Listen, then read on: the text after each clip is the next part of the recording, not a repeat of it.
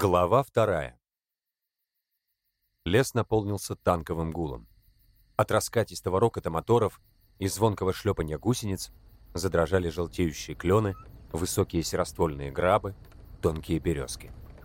Грузные машины, перепахивая глухой проселок, еле намеченный в лесу, двинулись в стороне от больших дорог. Началось параллельное преследование противника. Танки в некоторых местах прорывались вперед, прокладывая путь нашим войскам, не давали врагу закрепиться для обороны. До боя танки пробирались к намеченной цели колонной. Если не слышать рева их моторов и лязга гусениц, то издали кажется, будто они плывут в вечерней полумгле, как в кильваторе корабли, слегка покачивая стволами орудий. Командир бригады едет в колонне своих основных сил на маленькой автомашине. Он поминутно запрашивает по радио майора Никонова, как дела – Василий Иванович Никонов ведет свой батальон за несколько километров впереди. На первом танке передового отряда он сидит на башне, свесив ноги в люк. Когда радист получает запрос комбрига и передает ему, Никонов, прямо не одевая шлема, прижимает ларингофон к горлу и отвечает «Дела идут, все в порядке». Он то и дело заставляет радиста связываться с разведкой. Три танка взвода разведки мчатся самыми первыми. К ночи они вышли на шоссе. Это вынесенный вперед кулак. Глаза бригады. Ночь. Вся округа прикрыта плотным черным куполом. Как пробоины от автоматной очереди зияют звезды. Потом они заслоняются невидимыми в темноте облаками. Чуть светлеет дорога и мелькают искры выхлопных труб за кормою танка. От ревущего голоса мотора и стукотни гусениц танкист глух. Мчась в таком громе вперед, он не услышит выстрелов засады, не услышит мотора вражеской самоходки, которая, может быть, уже поджидает его на перекрестке. Он должен принять первый удар противника броней своей машины. В темные квадраты люков напряженно смотрят, переводя рычаги водители, волнуются командиры танков по грудь высовываясь из башни, наготове стреляющие у орудий, заряженных бронебойными снарядами. Башнеры приникли к смотровым щелям, пальцы застыли на выключателе поворотного механизма.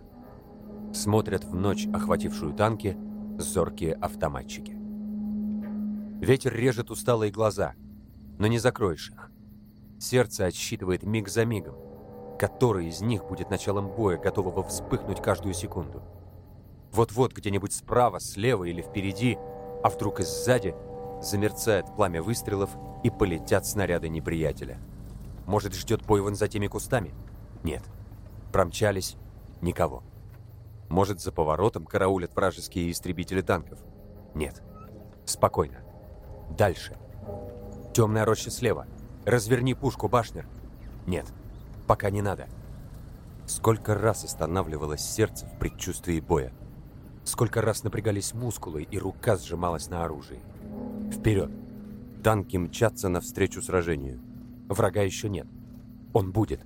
Не сейчас, так через тысячу метров пути. Через сто через 10, через метр.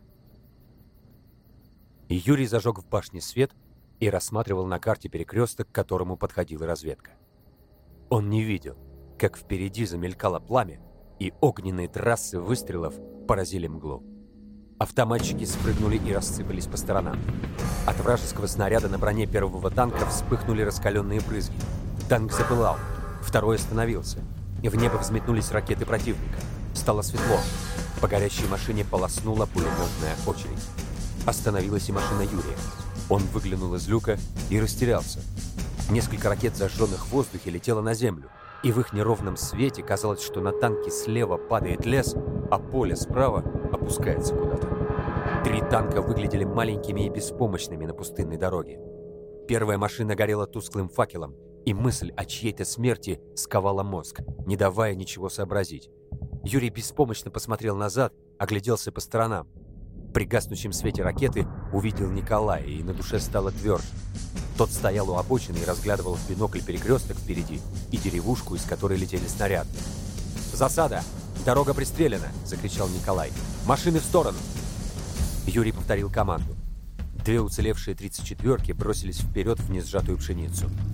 Из горящей, оставшейся на дороге машины, выпрыгнули двое — Обожженные танкисты катались по земле, сбивая с себя пламя.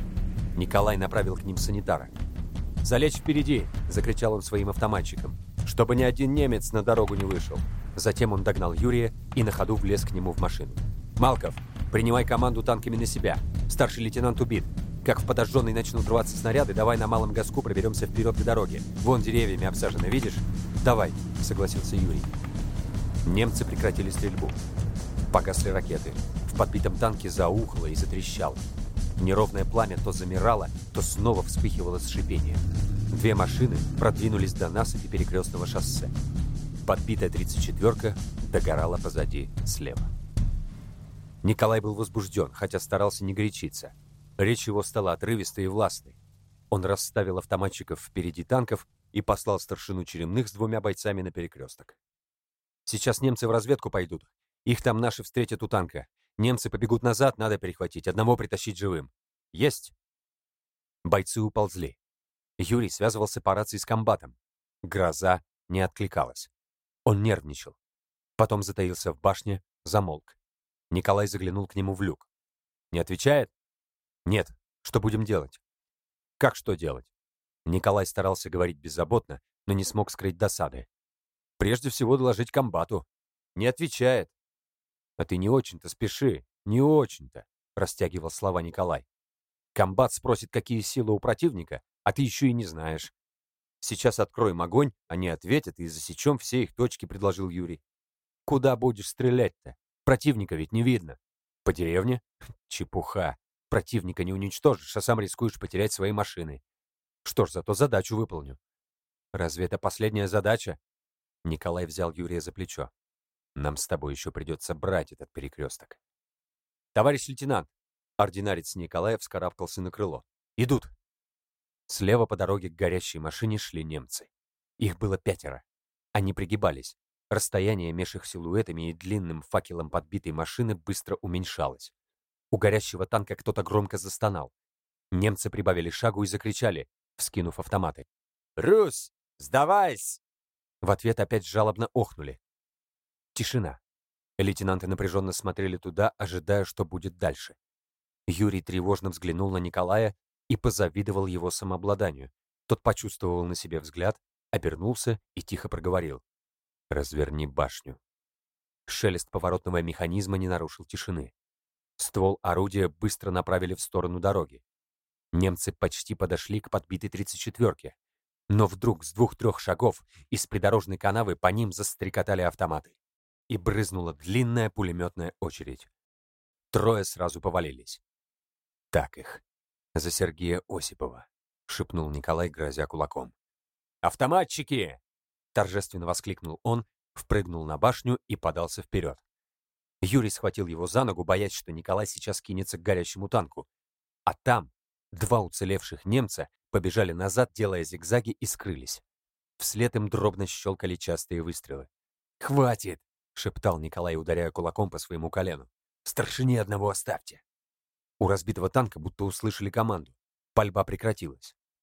В наступившем безмолвии с перекрестка донесся истошный крик. Точно кого-то кололи ножом. «Все в порядке. Молодец, Черемных».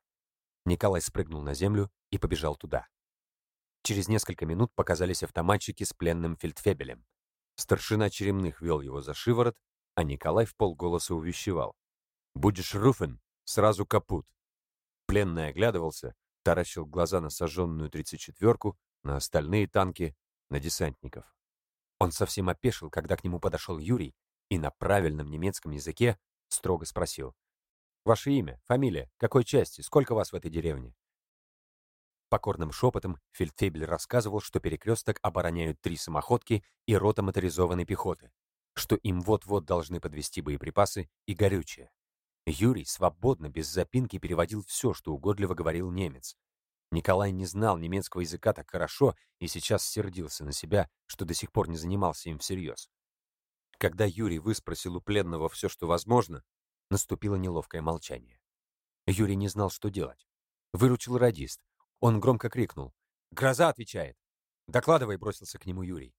Тишина нарушилась только жужжанием радиостанции и веселым голосом радиста в танке. Ветер, разбуженный коротким боем, прогулялся по полю, принес с собой запах гари и спелых хлебов и начал разгонять в небе тучи. Вверху далекой сигнальной ракетой блеснула звезда. «Погодин?» «Да?» Николай влез к Юрию на машину. «Майор сзади ведет бой. На него наскочили немецкие танки, которые нас, очевидно, нарочно пропустили. Нам приказано захватить деревню и удерживать до его прихода». «Понятно», — протянул Николай. И сразу заторопился. «Не надо спешить. До утра не успеем, не возьмем. Петр Васильевич, давай всех сюда». «Есть!» Шустрый Петька бесшумно скрылся. «Будем брать?» — осторожно спросил Юрий. «Силы против нас большие. Ведь три самоходки у них и рота пехоты». «Подумаем. Ты давай свой план, а я свой. Вместе решим».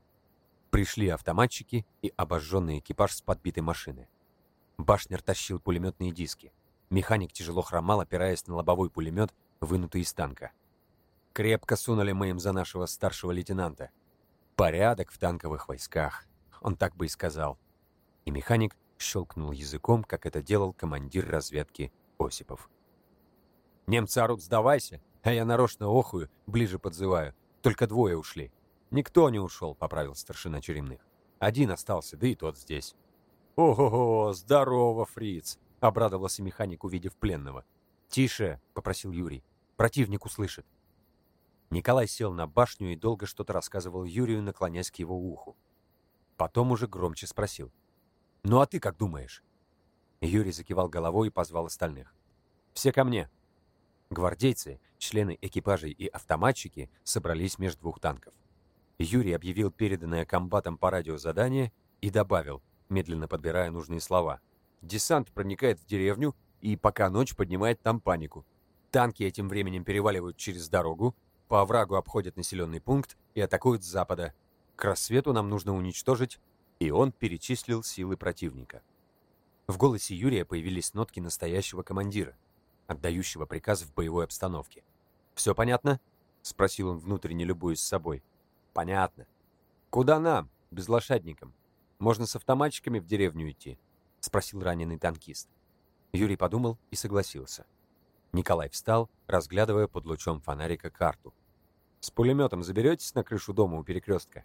Попробуем. Юрий посмотрел на часы. 23.50. Экипажи по местам.